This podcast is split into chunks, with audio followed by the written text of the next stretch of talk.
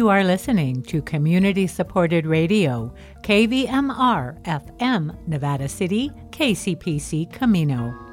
Today is Monday, November 23rd.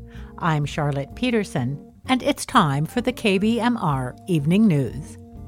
For their support, we'd like to thank Sweetland Garden Mercantile in North San Juan on the Ridge, offering organic compost tea and soil, bloom and trim supplies, also household tools. 292 9000 sweetlandgm.com. Dig it. And Beneficial Biologics, locally produced organic gardening products, founded in Humboldt County in 2010 offering nutrient delivery systems striving for strong plants and garden performance. Distributed nationally, available locally. Product information at beneficialbiologics.com. Today, following NPR headlines and regional weather, we have this week's water news with hydrogeologist Steve Baker. We bring you today's national native news.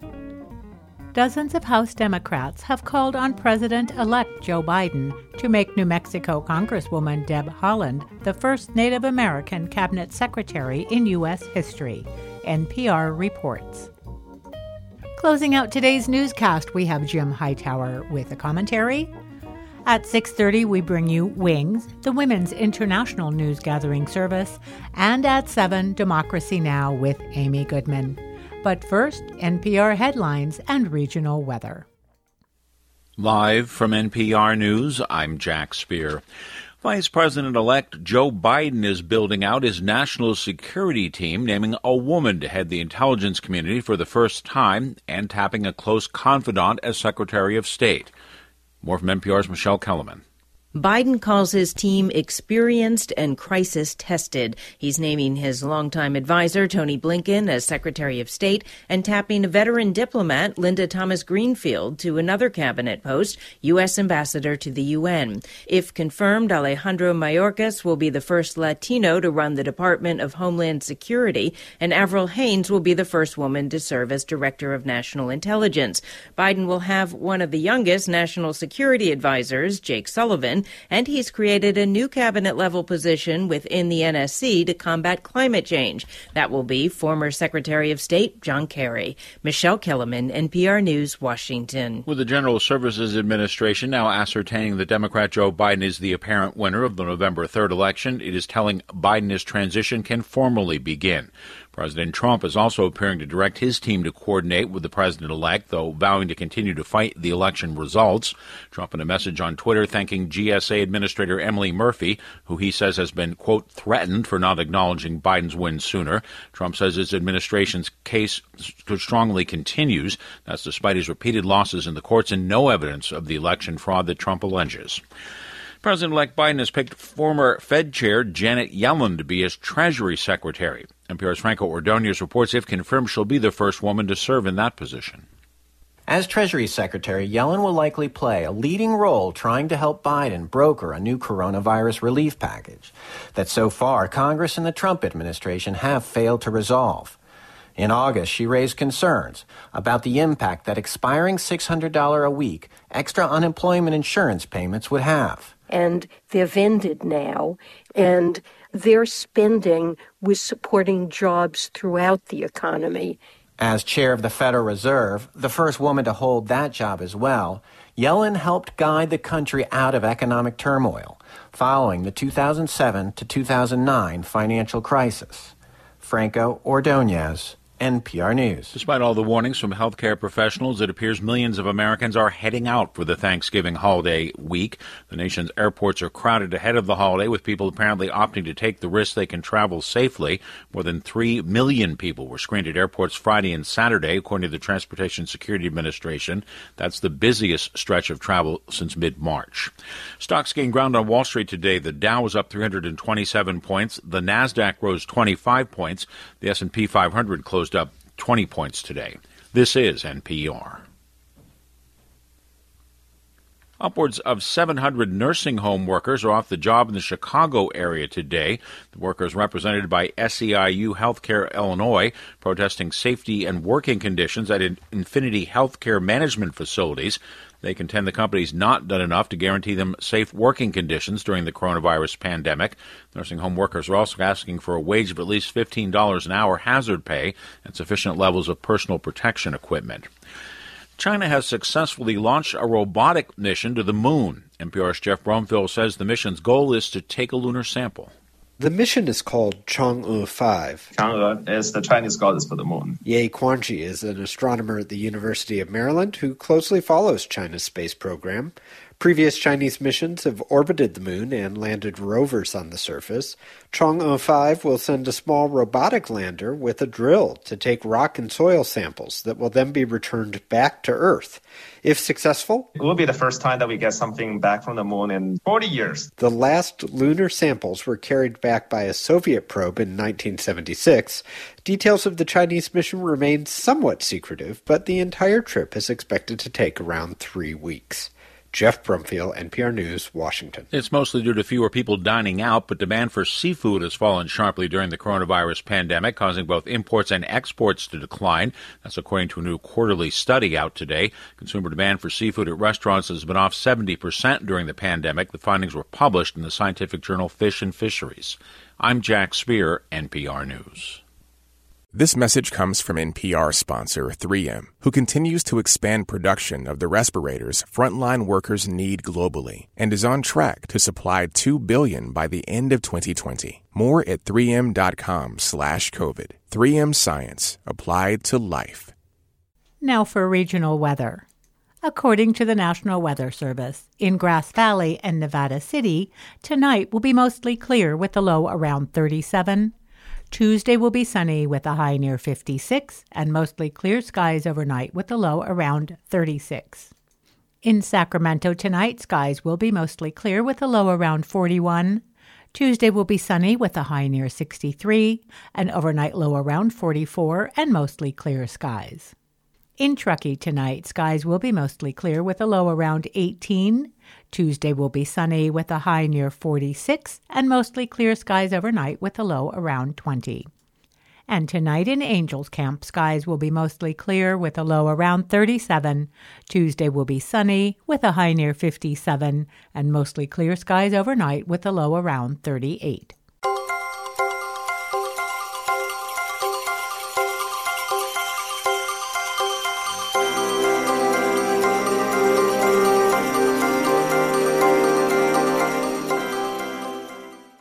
This water news with Steve Baker is supported by Clearwater and Filtration on Rough and Ready Highway, Grass Valley.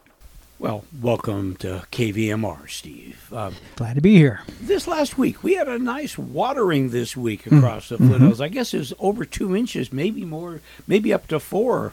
Uh, this uh, really helped out with our fire danger status, I would assume. Oh, you, bet. I mean, usually our fire danger is downgraded after we receive our first two inches of rain, and by golly, we've received more than that, and I think it's closer to four inches. So, because of this nice uniform saturation across the foothills, burn days have started up again. We can go ahead and get rid of all those leaves and sticks and things like that. Uh, you need to remember, though, that you always need to check to make sure it is a burn day. So check the burn day status on the day that you want to uh, burn all the debris on, on your property.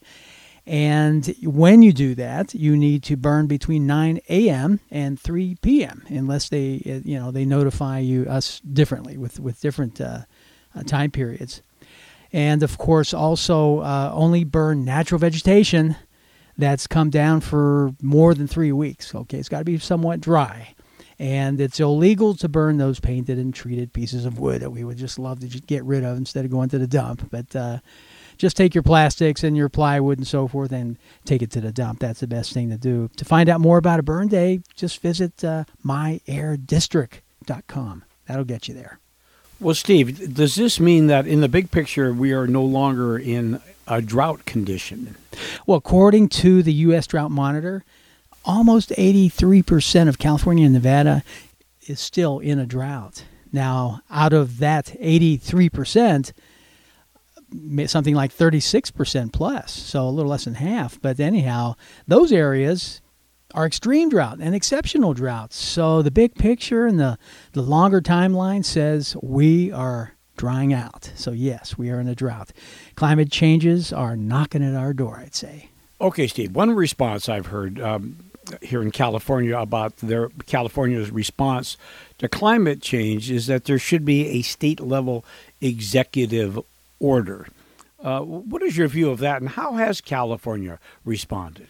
Well, Governor Gavin Newsom he, he signed an executive order, uh, and and this order calls on the state's agricultural players, and they are to preserve California's biodiversity and also store and remove more carbon from the atmosphere.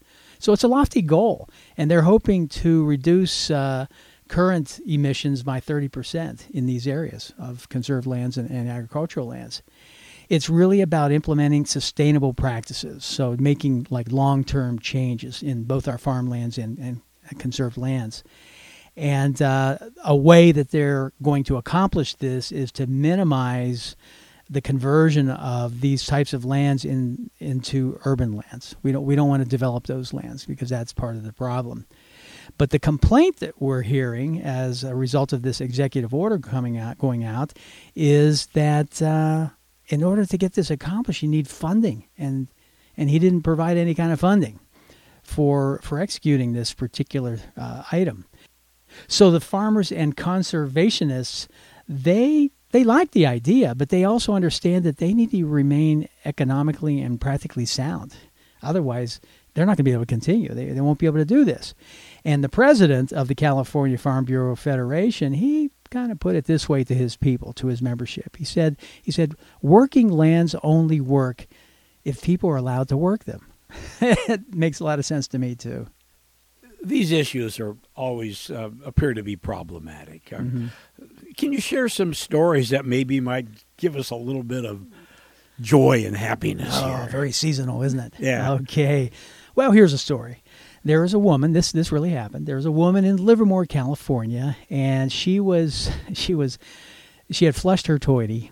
Okay, she was flushing her toilet, and she was holding her wedding ring, and she lost hold of it. It went into the toilet, got flushed away. Okay, this is her wedding ring that had been around for quite a while. And uh, one minute she had it, the next minute it slipped out of her fingers and it was gone. So she thought, oh my gosh, her chances are non existent at this point to ever find that again. Well, they did hire a plumber.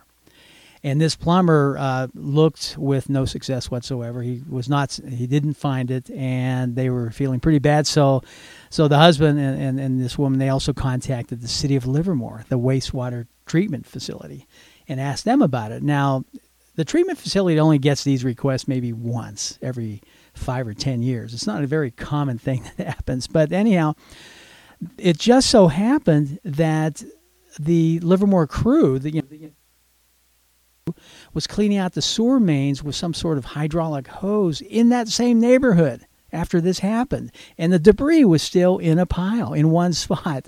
And so within 30 minutes, that, that crew used a metal detector, and guess what they found? A big, shiny diamond ring what a joyful story that is, isn't it? so anyhow, hard to believe that it happened, but they did find the ring, and it just goes to show you, you never ever give up. That's a good one, Steve. Uh, uh, thank you so much, Steve. Oh, you bet. Um, look forward to talking with you next week. Managing groundwater is Steve Baker's career and passion, and that has led him into working on all water sources and supplies. This has been another conversation with KVMR's water guy, Steve Baker. You can email him with your questions at stevebaker at operationunite.co.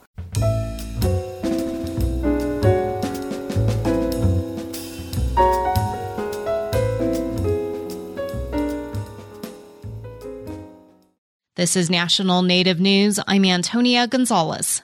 A judge ruled the federal government was right to allow a Southeast Alaska tribe to organize a hunt out of season due to COVID 19. As Coast Alaska's Jacob Resnick reports, state attorneys have sued to block future hunts, arguing the special moose and deer harvest this summer was federal overreach. During the early days of the COVID 19 pandemic, a federally recognized tribe on Kupreanof Island was alarmed by the high price and low supply of fresh meat. The organized village of Kake petitioned the Federal Subsistence Board for a hunting party to harvest five deer and two moose out of season and distribute the meat within the community. It was greenlit in June. The state of Alaska filed suit alleging the feds had illegally preempted the state's rights to manage wildlife. Assistant Attorney General Cheryl Brooking says there are only narrow reasons for federal jurisdiction to trump state management. When Alaska became a state, one of the main drivers of statehood was to get control over fish and game management because the feds were making a mess of it. She argued in court filings that the food security issue was never proven, and the federal government exceeded its authority in allowing the hunt. District Court Judge Sharon L. Gleason denied a preliminary injunction that would have prevented special hunts in the future. She wrote that federal officials had taken both conservation and public safety concerns into account when it reached its decision. She also noted that when federal officials reached out to state wildlife managers, they didn't respond. It's not the end of the case. The lawsuit will continue to move forward, with both sides filing arguments before a final ruling. But the upshot is that federal officials aren't blocked from authorizing out of season hunts in special circumstances. Tribal leaders in Kake don't see that likely in the near future. You know, we just got done with our moose season and our deer season, so I think we're good for now. That's Kake's tribal president, Joel Jackson. He notes that the village's groceries are mainly shipped on the occasional state ferry or barge. You know, if anything happens to those cranes down there where they load all the stuff coming to Alaska, we'd be in a world of hurt. He says Alaska natives never voluntarily ceded their hunting and fishing rights on their traditional homeland. Of course, if we were in a real bad situation, I wouldn't hesitate to just say, you know, get a hunting party together, go out and get the, what we need. You know, so but I want to stay within the the uh, in the law, and if we could do that, that'd be great. The Native American Rights Fund has joined the lawsuit on behalf of Kake's tribe and the federal government. In a Friday statement, a staff attorney wrote Alaska Native communities are facing hardships caused by COVID 19 and encouraged the state to treat tribes as partners, not adversaries. It's unclear if any future special hunts are being considered. Federal wildlife officials declined to comment, citing the state's litigation. I'm Jacob Resnick.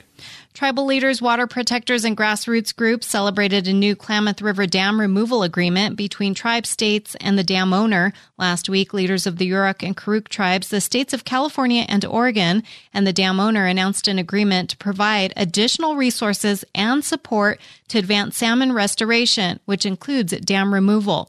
A virtual celebration was held Friday, hosted by the group Save California Salmon. Participants shared stories, songs, and paid tribute to water protectors. Vice Chairman of the Yurok tribe, Frankie Myers. Uh, the MOA itself uh, and how we got here, you know, at the end of the day, you know, this was this was 20 years of work. This was water warriors, activists, Klamath Justice Coalition, and others coming together to, to really push this to the to the front line. Work continues to navigate the final regulatory approvals to allow the project to begin in 2022 with the dam removal in 2023. I'm Antonia Gonzalez.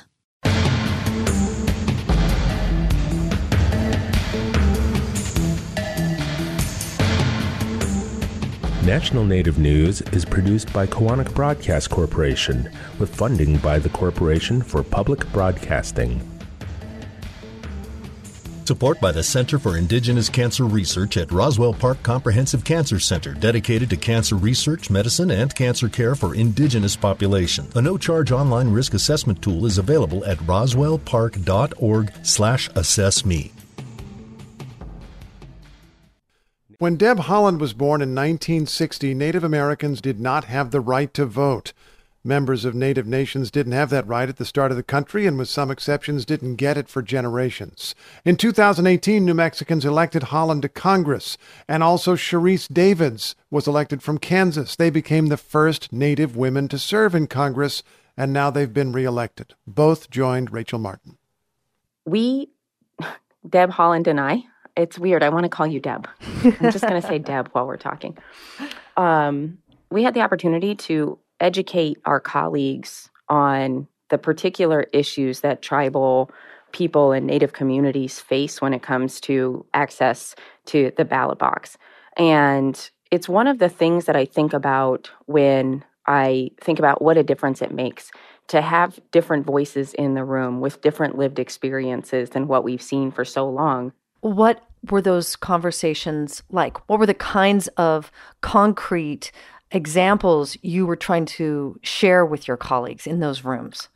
So, first of all, it's very, very complex having the nature of the tribal government federal government relationship. Oftentimes, what will happen is legislation will say, and Indian tribes or and on reservations or something to that effect where it's it's really just let's go ahead and include native communities in this but without the recognition of how complex hmm. that relationship is so if the federal government says the states have the right to do something decide who votes decide um, the manner of voting that has the chance of impacting tribal sovereignty one of the things that Sharice raises is the issue of tribal consultation, something that uh, Sharice and I have both pushed on is to make sure that tribes are consulted before decisions are being made. President elect Biden, in his tribal policy platform, um, tribal consultation is one of his main issues. And he's already pledged to start the tribal nation summits once again. Congresswoman Haaland, your name has been floated as a possible Secretary of the Interior under the Biden administration. You have said that you would take the job if offered the position. Mm-hmm. What would that job allow you to do as a public servant that you're not already able to do as a member of the U.S. Congress?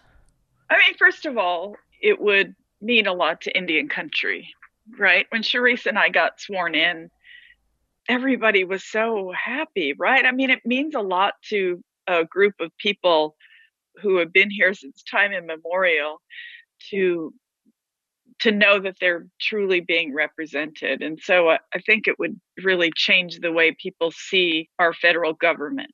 Take, for example, the tribal consultation piece, of course. I'm the vice chair of the Natural Resources Committee, and we had an oversight hearing about this administration and how it was working to undermine tribes with respect to the border wall. And we had the chairman of the Tohono O'odham tribe as a witness who testified that he got a text message two hours ahead of time saying that they were going to be blasting apart this area of their reservation. And as it turned out, it was the area of a sacred site. And so I think just being able to listen, being able to move issues forward, bringing people to the table, I think that would make a huge difference. Could I close by asking you to, if you don't mind, to just talk about the first time that the two of you were able to get in a room after you had won? In 2018 and just look at each other and acknowledge for yourselves the historic nature of your elections? I would love to just share.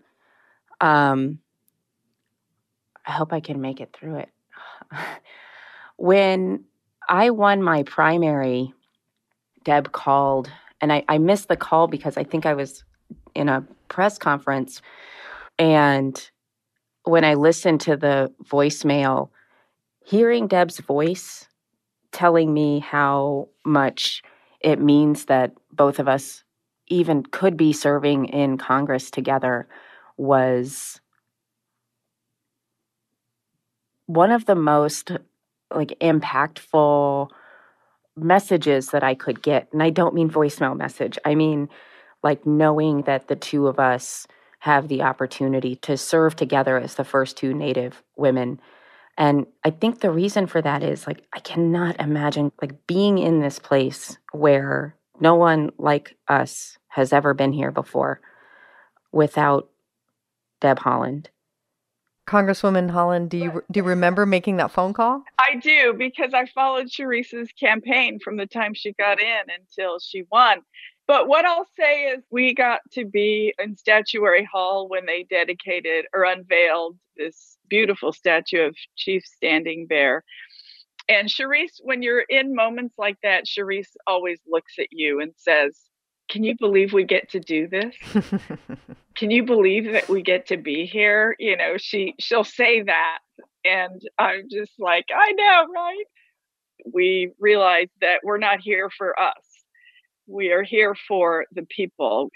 And all of the heartache and, and all of the you know, the horrible eras of federal Indian policy that happened through the centuries. We're here to try to make a little dent in making those things right and moving us into a new era in our country where we say everyone's voice matters.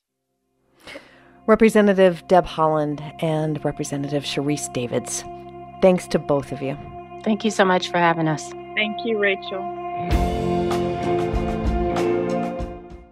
As the Biden administration prepares to take power, advocates for working families are pressing for a national paid leave program. Today, California Congresswoman Judy Chu is holding a virtual roundtable open to the public with experts on paid leave, families, and small business. One of the speakers, working mom Jessica Shamut, says her former coworkers gave her a hard time when she took 12 weeks of paid leave at full salary after the birth of her daughter, even though she had negotiated it into her contract. This should be the norm that people are taking time and making their family a priority. This shouldn't be shameful to ask for. You shouldn't have to feel like you're gaming the system. Nationwide, most low wage employees don't have access to paid leave. California is one of nine states to offer such a program, and it only pays 60 to 70 percent of people's weekly salary. The state deducts a portion of workers' paychecks to pay for it. The roundtable event takes place at 11 a.m. today on Facebook Live. The U.S. is the only industrialized country in the world without a national paid leave program. Bridget Shea, with a nonprofit called Paid Leave for the United States, says the issue is especially important in 2020 and beyond. You know, we have record numbers of women leaving the workforce.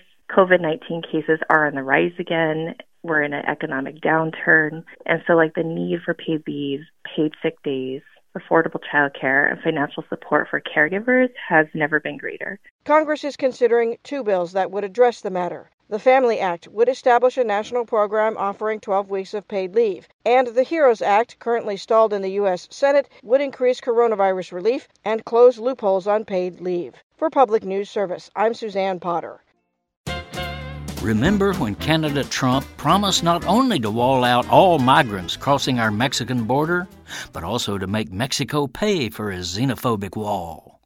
Well, Mexico hasn't paid a peso and won't. So he keeps running to Congress demanding that it pony up unlimited billions of our tax dollars for his pet political project. Aside from one token appropriation, however, Congress has said, hmm, no. But that's no hill for a narcissistic climber. Unable to get tax money legitimately, Trump has simply stolen it, taking money from the U.S. military budget. Ignoring the constitutional mandate that only Congress is empowered to control the flow of government money, Trump filched 6.1 billion from our military last year, snatched another 3.8 billion dollars this month, and intends to swipe at least another 3.4 billion before the year is out. This executive reprogramming, as the White House euphemistically calls its daylight robbery, is being pulled off by masking Trump's wall obsession as a, quote, national emergency. The Pentagon brass has been yanking funds meant for the Army, Air Force, Navy, Marines, National Guard, and ultimately from our fighting forces. This is Jim Hightower saying, presidential autocracy aside, Trump's massive larceny raises three other interesting issues of public morality. One, his trickery sets a precedent not only for future presidents, but also for our young people's behavior.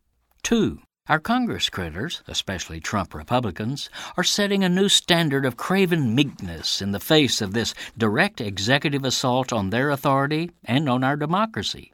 And three, by simply kissing off a budget loss of more than $13 billion, saying it's in excess of the military's needs, the Pentagon is admitting that the war machine is routinely taking way too much of the public's money.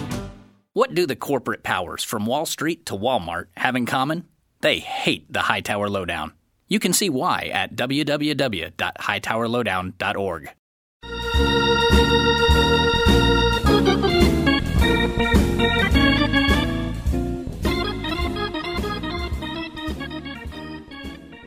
That's our newscast for this evening.